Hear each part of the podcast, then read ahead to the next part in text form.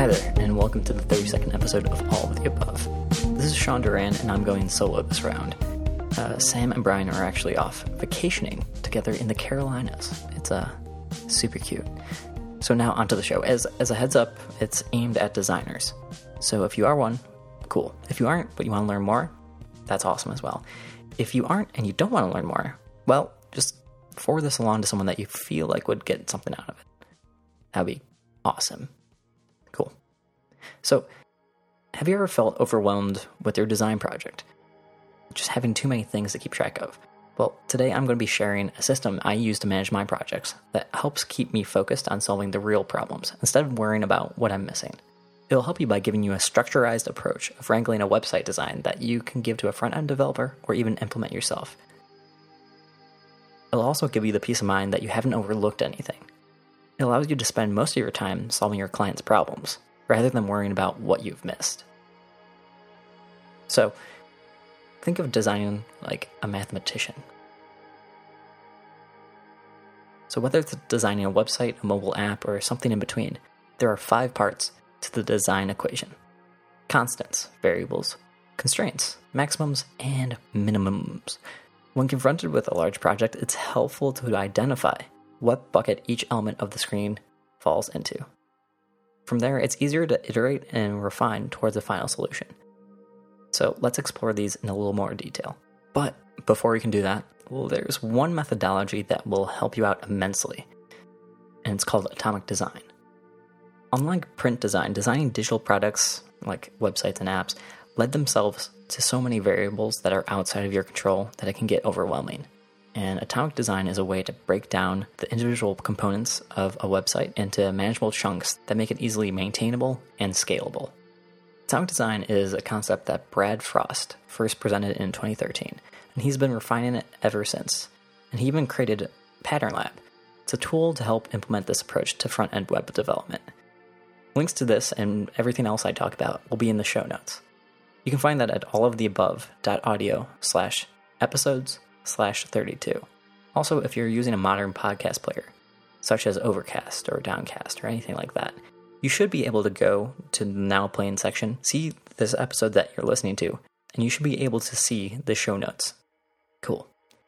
So, Pattern Lab breaks down the web page into five building blocks. They are atoms, molecules, organisms, templates, and then pages. So, the idea behind atomic design is to create reusable patterns through combining atoms, molecules, and organisms to create templates. With these templates, they can be translated into specific pages. The deeper dive into what each group is and how it's defined can be found on Pattern Lab's About page, which again is in the show notes or it's patternlab.io slash about.html.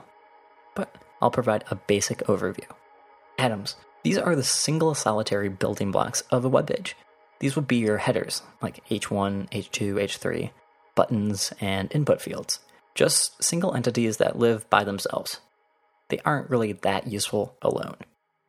Molecules. Take one atom and combine it with another atom. There's your molecule. Cool? Yeah. It can have more than two atoms, but the goal is that the molecule performs one function and it performs it well take a block quote with a citation at the end of it. That would be combining the block quote atom with the citation atom to create that molecule. Organisms. Organisms are combinations of molecules and or atoms. Uh, you can really combine them in whatever way you see fit. The best example of an organism would be a header. And later in this podcast, I'll pick apart a header of a Facebook page and identifying each element within it so you can understand what I mean by atoms, molecules, and organisms. Then there's a template. This would be a fully composed layout of what kinds of information should be displayed on the page, but not actually filled in with information. Take your own desktop version of your Facebook profile page for example template. It helps to print it up your own Facebook page, so go ahead and pause this. If you don't have a Facebook page, do a Google image search for Facebook profile page 2015. I'll wait.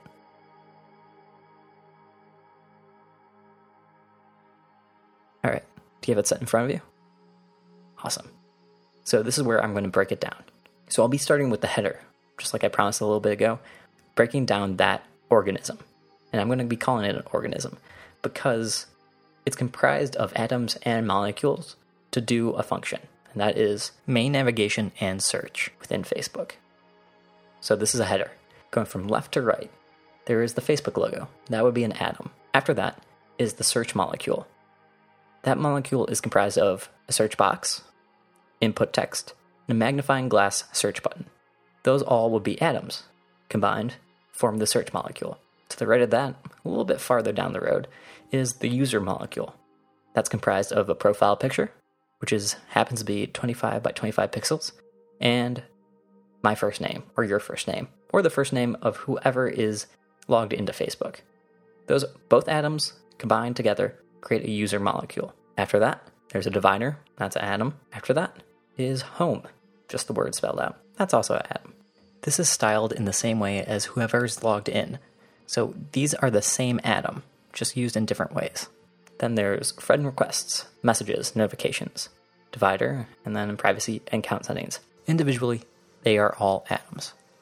Lumped together, they become a molecule. There isn't really a wrong or right way, but there are standards and conventions that you want to fit into it. So, all those pieces and parts together form the header as an organism. So, as you scroll down and look at the page, you can identify more of these building blocks. So, the top section after the header, I would call that an organism. It contains a cover photo, a profile picture, first name, buttons, tab navigation, a lot of stuff. But altogether, it comprises a core function. It shows you who the person is. If it's yourself, it has your cover photo, your profile picture. If it's not yours, it will be filled in with other things, such as that other person's profile picture or fan page. That being said, this is where templates come into play. They all follow the same set of rules. The content, though, might be different. So, a template for a profile page that is yours would have that camera icon on top of the cover photo or on top of the profile picture to show that you can change it. But a template for a profile that isn't yours or a fan page that isn't yours would not have that camera icon. So, hopefully, that makes sense. If not, head over to Pattern Lab, and there's a demo there that you can see all the basic building blocks of this demo page and seeing how they classify what an atom, molecule, organism are, and how they work with templates and pages. Now, onto the equation.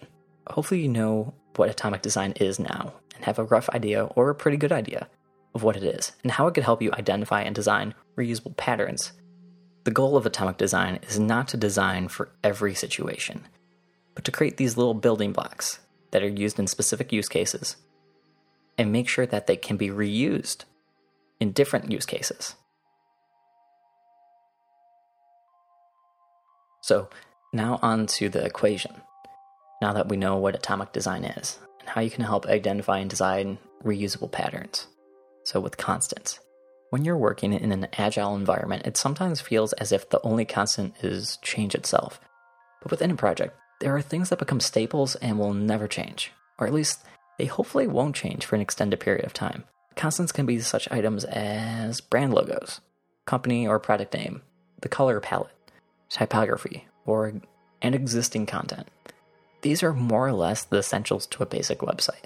Hopefully, there has been some content inventory of the existing content and only the things that need to exist do.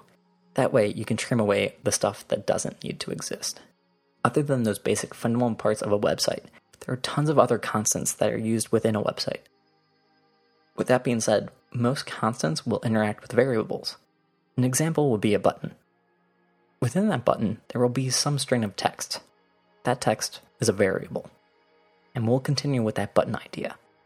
The character length of the text that will be inside this button is unknown, so you should create guidelines as to what constraints there will be when writing text for this particular button. Taking a step back, the biggest variable is the dimensions of the canvas that your end product will be consumed at. With the website, you can mean anything from a 100 by 100 pixel tiny screen to an 80 inch touch screen television. If that isn't daunting, I don't know what is. This isn't an 8.5 by 11 piece of paper. This is a live, interactive website. Don't think of it as a magazine. Think of it as a way to show a magazine in so many different variations and forms. And ensuring that the user experience at the end, no matter how they're viewing it, will be amazing. So, with constraints, these are the limitations within the project. Some examples could be browser compatibility. If you have to support Internet Explorer 8, that is a huge thing to know before you actually start. That will inform all of your design decisions going forward. Hopefully, you can talk someone out of it, but if not, I uh, I feel yeah.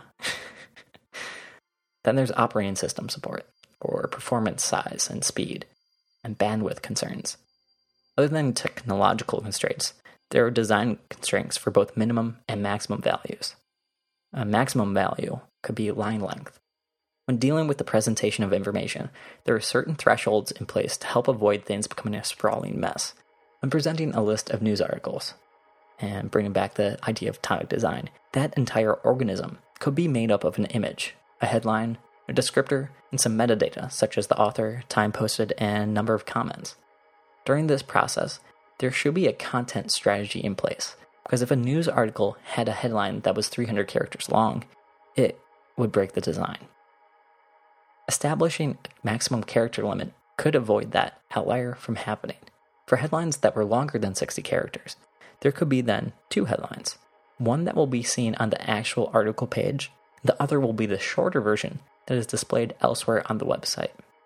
Using real data has been invaluable, especially when it comes to user testing, but also when designing. If you're working on an existing product, being able to test new designs with a real user, with their real data, yields an order of magnitude better insights and feedback. Something as simple as passing in a user ID or having them authenticate their account and pulling sampling of data allows users to react beyond the surface level of a design and give you profoundly better feedback about the viability and usability of a feature. Also, when you have real content, it means less rework. The amount of time you need to change what you've made is exponentially relative to the number of changes and how complex the project you're working on is. It also means less headaches when translating a design from mockup to code. It also helps when you're defining constraints, maximums, minimums, and variables. For example, if you have a username that can only be a certain character length, then you have a guideline for that piece of content. Everything that is implemented should be to elevate the content and help people complete whatever actions they need to, as well as balancing it with the goals of the business. There are a couple websites and tools out there that help bring in mock data to make sure that you aren't using lorem ipsum. The one that I use is called Mockaroo. That is M O C K A R O O dot com. That link will also be in the show notes. I use this with another tool called Sketch. I do almost all of my designs in there.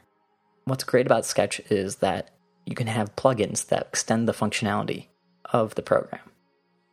One that's great and works great with Mockaroo is one called Sketch Data Populator. And I recommend if you do use Sketch, before you actually get a plugin, there's another program out there called Sketch Toolbox. It is a free download. What's cool about it, it's a plugin manager. So it looks at GitHub and then finds all the Sketch plugins that exist you can easily install it with one click. And then also, you can update your plugins right from the Sketch Toolbox. So I recommend downloading the Sketch Toolbox if you do use Sketch. And if you don't, I actually had just taught a workshop on it, going over A through Z about Sketch. And it's about two hours long. I really go into detail as to what Sketch can do. That link will also be in the show notes. And with A through Z, I took the alphabet approach because it's a bit easier when you're actually using Sketch. And you can remember what I said based on the letter. So, yeah, download Sketch if you haven't already and you want to get into some cool design tools as an alternative to Illustrator or Photoshop. Download the Sketch Toolbox app and then search for Sketch Data Populator. From there, you can create templates within your Sketch file, and within one click of a button, you can populate it with mock data. So that way you aren't spending time trying to make up fake names or just using John Doe everywhere you are. Now, with minimums, when dealing with the web, there's a whole landscape of devices and screen sizes. Having someone use their watch to view the web page you designed isn't out of the realm of possibility with some Android Wear devices. How your website will appear in such circumstances. That's where a mobile first approach to design is beneficial, both in how it's designed, but also in how it's coded. Instead of using media queries to target smaller sizes, you have to flip that way of thinking and use media queries to extend the design beyond the smallest screen sizes and device capabilities, not the other way around. Luckily, there are some tried and true methodologies that have been curated by some smart people to help manage the ever changing digital landscape, such as uh, Ethan Marcotte's Responsive Web Design. It's a book, and it's great. I recommend you read it right now. Also, Luke Wroblewski's, hopefully I said his name right, Mobile First, also a book, also amazing. So hopefully that was enough to get you started and thinking about organizing and structuring your content and making sure that too much of the wrong work